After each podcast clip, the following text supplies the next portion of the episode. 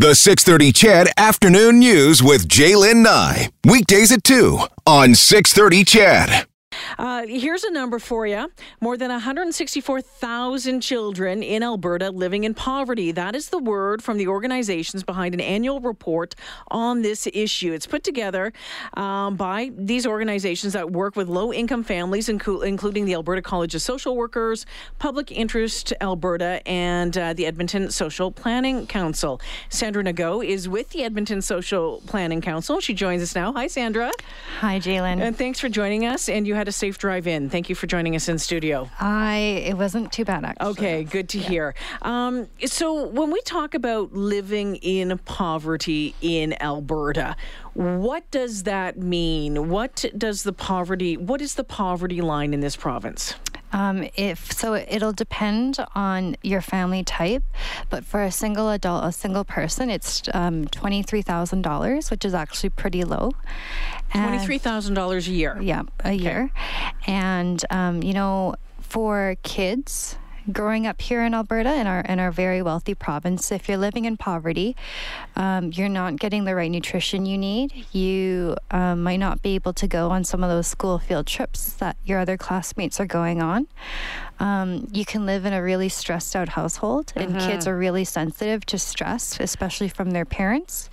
And uh, in some cases, you don't always have somebody looking after you. Um, Lots of single parents um, can't afford childcare or find it really hard to access good quality childcare where they can feel comfortable leaving their children.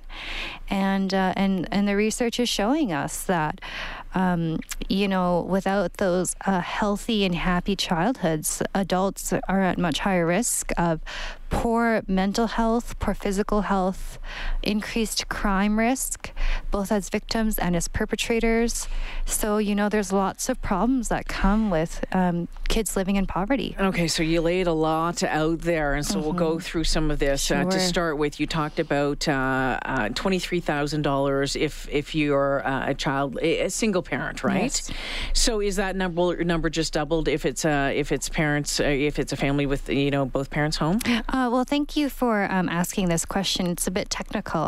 Um, these measures are actually scaled with um, the square root of family size. So, for a family of four, that number would be doubled. It would be forty-six thousand for a family of four. That's right. Alrighty, and um, and it's and it's interesting when you take a look at um, at that difference uh, between single parent and and and having both parents at home. There is a dramatic difference in how bad things are. Absolutely. You know, we're finding that as great as those benefit programs like the childcare subsidies are, um, it's not getting to those single parent families like we need to be um, getting to.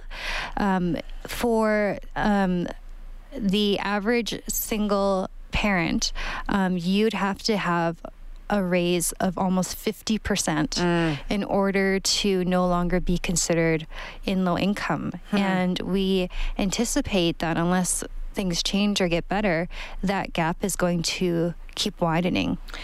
Um, yesterday, you had said that the overall number of impoverished children has increased over the last 15 years as the province's population has grown, although the proportion of people in poverty has remained stable. Uh, you know, what does that tell you? Um, it tells you that um, that the way that the system is set up right now, it's we're really only keeping people where they're already at. We're not helping people come out of it, and um, as the population grows, that means more people, more kids are accessing services. And those services need more funding in order to keep serving those um, serving people at the same level of quality. And so, you know, we're we're cutting costs now, but we'll, we'll be paying in the long run. Uh, Sandra, what about uh, Indigenous children? So, Indigenous children are especially at risk. Um, there has been a lot of intergenerational trauma there. And what I mean by that is that um, back in the day in the 60s scoop, when Indigenous children were being taken from their families at overwhelming rates, you know, it's led to. Um, basically the breaking apart of their families. And even to this day, we see incredible amounts of um, Indigenous children in in foster care and in, in, in care because. Um, um, just due to these intergenerational effects, you know, even though only about one in 10 children are Indigenous, um, more than three quarters of children in care are Indigenous. So it's uh, just an astronomical number. Uh, yeah, again, these numbers more than 164,000 children uh, in Alberta are living in poverty, and then more than 250,000 Alberta households uh, live on household incomes equivalent to that $15 an hour for 40 hour work week. That's about $2,400 a month. That's, That's right. you know how that works out when we're taking a, a, look at that. And and I think back, and I think you know in this province, if you've looked for a place to live. Mm-hmm. If you've looked at anything like that, $2,400 a month isn't going to get you too far.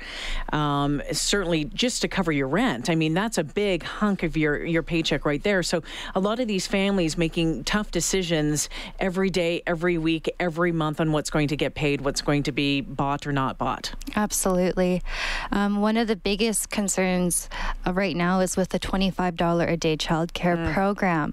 And, um, you know, a lot of families are having to make that tough decision of do we work or do we stay home mm. to take care of our kids? Because, you know, for one child, it can be more than $900 a month. Yeah. If you've got two or even three kids and you're a single mom, like that's a tough decision to make. Well, daycare is a is a, is a tough one for a lot of families out mm-hmm. there, even families that uh, that make a good living. There are people that are making that decision. Is it is it more cost effective for me to stay home or spend that money to put two or three of my kids in daycare because it can be crazy expensive. Yeah, crazy expensive. You know, and and we know that from from the research that uh, the more uh, parents have access uh-huh. to um, high quality, good childcare, it actually means great things for the household mm-hmm. because those parents can uh, make an income, they can increase the amount of stable employment they can get, and it also means that they're better positioned to, to get raises in the future. Sandra Ngo joining me in studio this afternoon. She is with the Edmonton Social Planning Council. This report on poverty in this province and in Edmonton uh, released yesterday. I know uh, we have seen, um, you know, the Jason Kenney government, the, the new UCP government. I mean, trying to get uh, spending under control, trying to uh, get uh, the the, uh, the, the province's budget in order. And I think for a lot of folks, we've seen things you know, we think we've seen things taken out of the budget, not going to be covered anymore, and all of a sudden it's okay. Well, it's put onto families that you're going to have to pay for it now, and for those people, uh, again, who are you know living in this situation, that's one more thing. I mean, a lot of us are talking about how things are being offloaded to us it's probably even more dramatic. You're if, if someone could see you right now, you are shaking your head, uh, nodding your head up and down dramatically. Is that is that something that you're hearing a lot about right now? Um, I'm hearing a lot of you know death by a thousand cuts mm. or even fee reductions. Mm. Um, you know because really it's it's a little bit here, a little bit there. But if you are one of those families in this situation, you're thinking to yourself, like, my God, how do I put food on the table? Mm-hmm. How do I keep a roof over my head, right? Mm. And and I know that we're all about getting ourselves back to work and um, trying to find um, and trying to find ways to get ahead. But uh, in this type of climate right now, that's it's really hard. The uh, president of the Alberta College of Social Workers yesterday called for the government to create a quote a new strategy to address poverty in Alberta. In Alberta, what would a, a new strategy to address poverty in this province look like for you? Oh, that's a great that's a great question. Uh, one of those, um, one of the key things I'd say as part of that strategy is to really, really push for more affordable housing. Um, you know, we've all seen those extreme weather warnings and talking about people who might be sleeping outside. And um, one of the ways that we can do that is to make housing more affordable. Uh, right now, the provincial government um, is being really um, really hesitant in committing to some of these new housing programs, and they're actually relying on new federal funding for the Canada Housing Benefit. And um, instead of um, doing something to kind of push the needle forward, I think they're really ducking um, some of the responsibility in this case. We've well. heard uh, we've heard a lot, and I've you know I've had conversations on on on this show numerous times when it when it comes to poverty, when it comes to ending homelessness, when it when it comes to um, you know this topic that housing is affordable housing over and over again is really the foundation. It would be the building block to starting to end things like homelessness to help people who are living in poverty or who are living around that line. I mean, that is a, is a major uh, key in this whole thing, isn't it? Absolutely. Absolutely. Like it, it's almost impossible to uh, have a job and to access um, and to access a lot of services even without a home address mm-hmm, to use mm-hmm. right? And so it's a big game changer. What do, so so where do you take this? You know the groups that were involved with this report what happens next with it? What do you what do you do? Do you, do you go stand on the on the steps of the legislature and wave it in their face and say read this take a look at this. What do you do it what do you hope for? Uh, well you know we're always open to conversations with policymakers and other advocates and talking about how to move the needle forward. And, um, you know, we'll be doing our best to push out that message in social media and uh, to answer any questions from the public.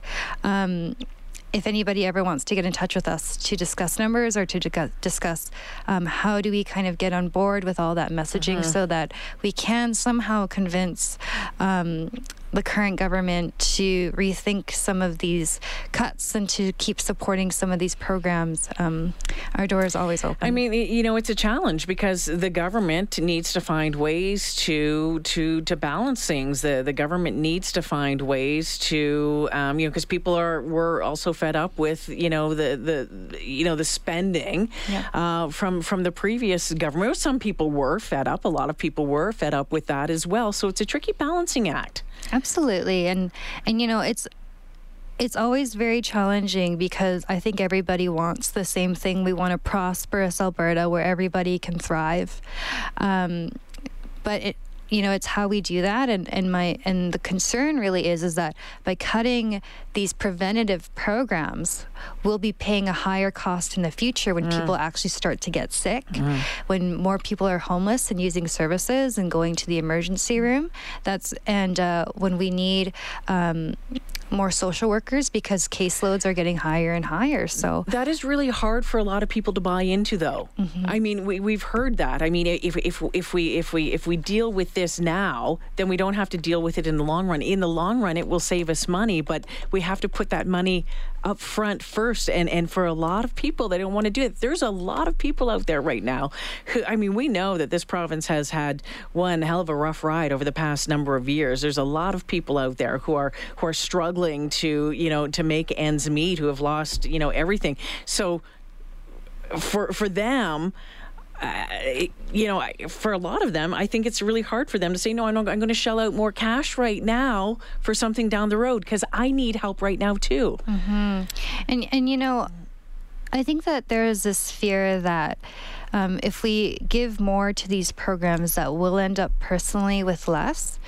But I think that that's just a narrative that a lot of government officials want to use to divide us. I think that with um, with better um, with better distribution and long-term planning and, and leadership really mm. i don't think that it has to be us versus them i think that if we um, meaningfully look at the programs and resources that we have or could have, um, we, would find a solution.